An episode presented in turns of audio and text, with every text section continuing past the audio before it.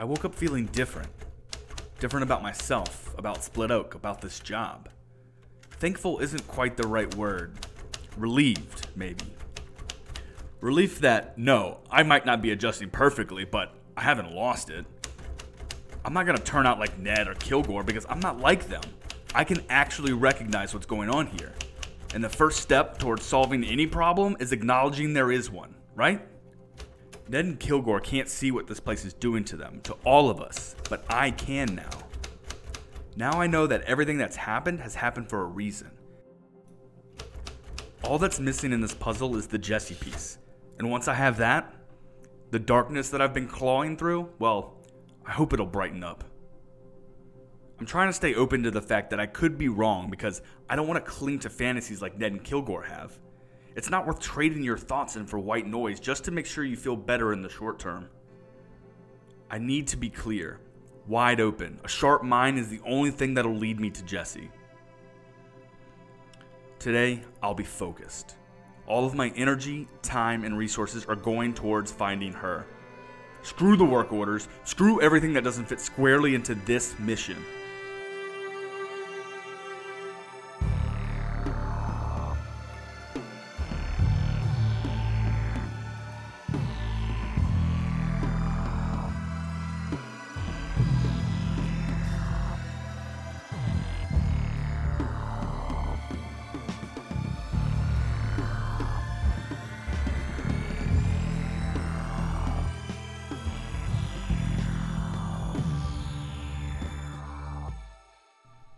Episode 7 White Noise.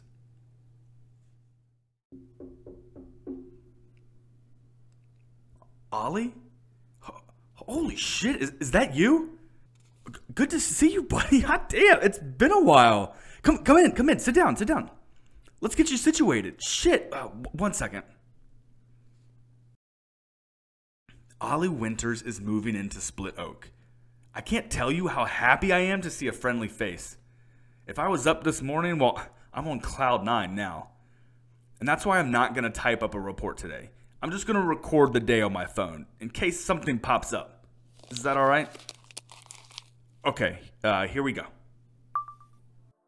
There's nothing like an old friend to realign you. We walked together to his apartment, 2M, far, far end of the complex. It took us a lot longer to reach it than I expected. Like, the parking lot kept expanding as we trekked.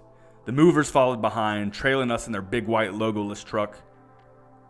Ollie was just the same as the last time I'd seen him greasy as hell, but handsome and hilarious. He's the type of guy with a mysterious charisma, you know? Like, you wouldn't think he'd be fun to have a beer with because he looks like a villain in an action movie, but he makes you feel right at home. Like, you're the only person in the room.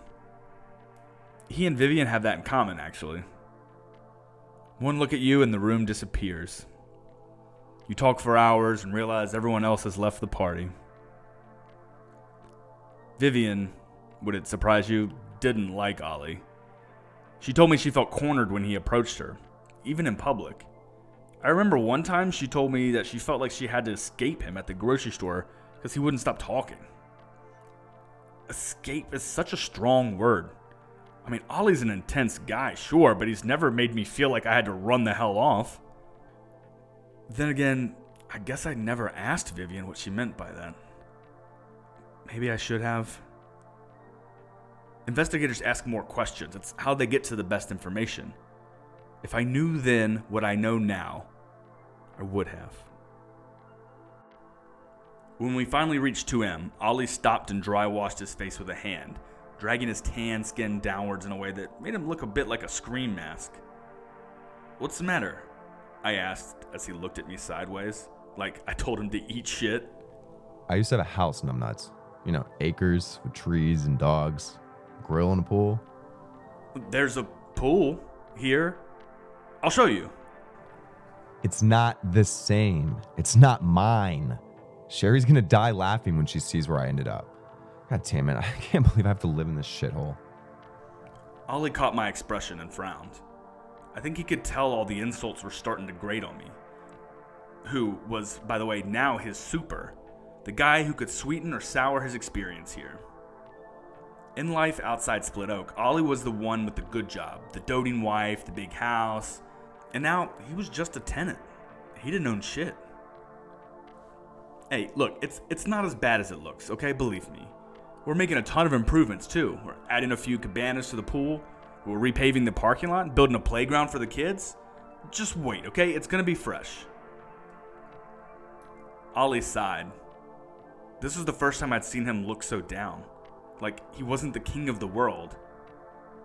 And I kind of liked it. Sherry will come around, okay, buddy? It, it's gonna be okay. She got into a tizzy about some emails I sent to, um, she's a friend, a lady I work with. It was perfectly harmless shit, just friendly banter, but Sherry kicked me out anyways, and there's no way she's gonna take me back. Maybe it's not up to her to let you, you know?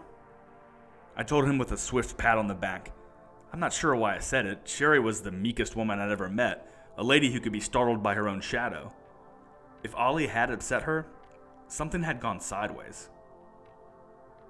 Either way, it felt good giving Ollie advice for a change. It seemed to comfort him. It buoyed me, too. It was my job to fix things, after all. Maybe you're right. I'll have to see about that. Say, why are you bothering to build a playground, anyways? It seems like a waste of money considering there's no families living here. Yeah, I mean, you got that right. But the big boss here is always asking for weird shit, and I kind of have to go along with it.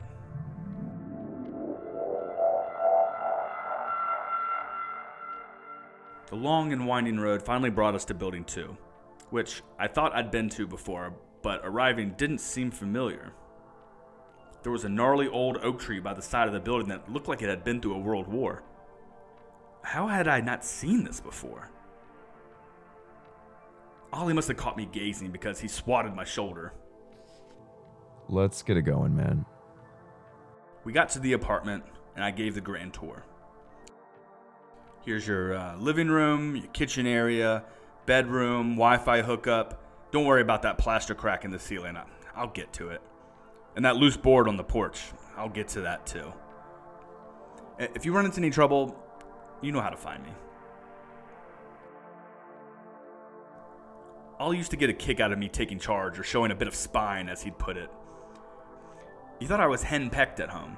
We'd laugh about that kind of stuff. About Vivian, about Sherry, about women, really. And the man and the people around us and their shit. Who got it and who didn't and why they never worked. How about I make myself at home as best I can and we catch up later over a beer? Don't think I didn't bring stuff for the fridge on day one. I laughed. Prepared as always. Kicking over old times over some watered down brew just could be the ticket. By the way, what did you do to that hand? He flicked it, and I winced, suddenly remembering the bandage. He wondered if I had done it just to get out of helping him lug his shit inside. My hand was turning a bit purple around the edges. I wasn't gonna tell him that I beat up a bewitched deposit box, but I couldn't remember what I'd told other tenants. So I just mumbled something about a guy I disagreed with at a bar. Ollie's eyes lit up. Damn, got here a couple days too late. Last time I saw you take a swing at a guy was in college. It is something, isn't it? Yeah, it does give me a little more hope for this place. Funny how the universe throws me on my ass and lands right in your lap. You're welcome, I said. And he laughed. Then he patted and swatted my back again. And I turned around and left the movers to their duties, but not before promising Ollie I'd come back later. As I made my way back to the office, I found myself whistling a tune I'd heard coming out of Kilgore's apartment window.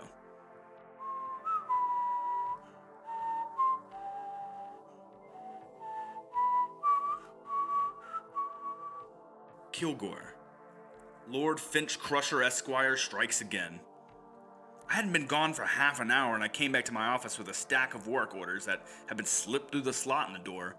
And right on top, I can see the word Kilgore in big, loopy scrawl. I picked up and I read the order. He'd put something in for a strange sound that was coming from his AC registers. Something musical and distant, it said. It's not this again. Not when things were looking up. Not when an old friend pops in and I'm feeling some kind of muscle again. Last thing I need is to walk into the den of madness and end up accidentally throwing Bendix off the porch. Tossed the work order into my desk and I sat down and thought about the snacks I should have probably picked up to bring to Ollie's later that night. Maybe I'll grab some dip. Yeah, dip. Dip sounded really good.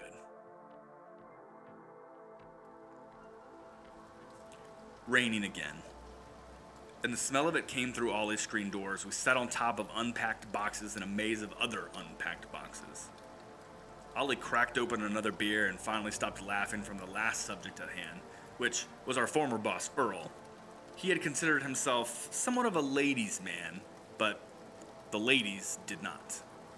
Why the hell did he ever think an orange plaid blazer would turn anybody on? He was a sweet guy, but god damn, get some sense. Maybe no one ever told him how bad it looked? I offered to Ollie's amusement. He laughed again, his mouth open wide, his tongue white from the alcohol. Doubt he would have listened to us anyway. Why don't they listen? You mean Earl? He was the boss of us. It was supposed to be the other way around. No, I mean Sherry, Vivian, them. Ah, our better halves. Yeah, why is it always? Even if he hasn't cheated, he's probably gonna or probably wants to. So boot his ass out before he can explain. Save yourself some heartache. Viv and I had a few knockdown dragouts about things I've never said and stuff I never did. It was a regular thing. I never got why something that never happened was so important. She was so sure she knew what was in my head. But that's how it is, right? They act like they know you so good, and then they act like they don't know you at all. It's like Sherry kept going over these emails, breaking down word for word and all the different implications of what each one could mean. I was like, you know, this is how I am. I'm fun, I'm flirty, I try to make people laugh. Maybe more so ladies than men, which I admit. And yes, Becky at work is gorgeous, and maybe I kind of like the attention. But as long as everyone behaves, He took another long swig. When the can left his mouth, he stared at it hard, crunching the aluminum between his hands as he considered his words. Sherry and I, we were already arguing about money a lot, and it hadn't felt the same for a while. And Becky, Becky was smart and hilarious and beautiful, and there was a spark. I thought, what if we'd met a day before Sherry and I did? Magical thinking. That woulda, coulda, shoulda stuff. I was like that with Vivian. But that stuff just gets you to an impossible place. There's the broken past and the hopeful future. And the more you, you obsess over it, the more it becomes a certain future. And you're convinced you're just a sucker who made the wrong choice all along. Earl was kind of like that too, wasn't he? He was convinced he'd always be alone, and then he wore those clown suits. It's like a self fulfilling prophecy. Yeah, sure, but isn't that life? Isn't getting to know yourself and exploring, seeing where it all takes you, the whole point? I mean, if you have serious doubts, isn't that the universe telling you to take a detour? But, okay, but isn't there a point where you need to live with the choices you've made? Just stop and live in them. Be content that you've got what you need right in front of you. But what if that detour has stunning blue eyes and a dynamite ass and goes to Def Leppard reunion concerts with you enthusiastically? I don't know, man. I'm just saying that maybe we shouldn't be looking so hard for 72 and sunny every day of the year. Maybe the sky was clear and blue at home all the time. If home was right there all along, why would Sherry blow it all up and kick me out? Now I'm here on the outskirts of nothing. I, I should turn in. I got some paperwork I need to finish. Work? Man, the night is still young. I have more stuff to catch you up on. Another day? I'm sure we'll be seeing a lot of each other.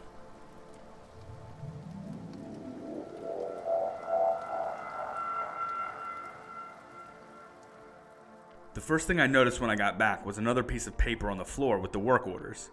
At first, I thought maybe Kilgore had slipped in another zany request, but then I saw that it was one of those while you were out slips. See Kilgore first thing tomorrow. Mustache. Well, he's definitely watching me. I mean, I knew that. Of course I knew that. But now I really know it. It seems like he checks in daily, maybe hourly, In the old fashioned way about this note, it almost looked like a telegram. And now he knows I call him Mustache. He even put quotes around it. It's cute. At least he's got a sense of humor about it.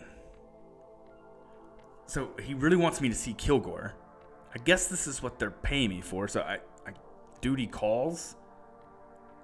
Or maybe there's a piece of the Jesse puzzle there. Shit! I hadn't even thought of Jesse all day. And that was supposed to be my renewed sense of purpose. But in blew Ollie from the mists of time. Split Oak is a lot of things, but I didn't expect it to be a trip down memory lane from the other side of the street. I looked at my still bandaged hand and hoped Ollie didn't spread it around that I got into a brawl with a local troublemaker.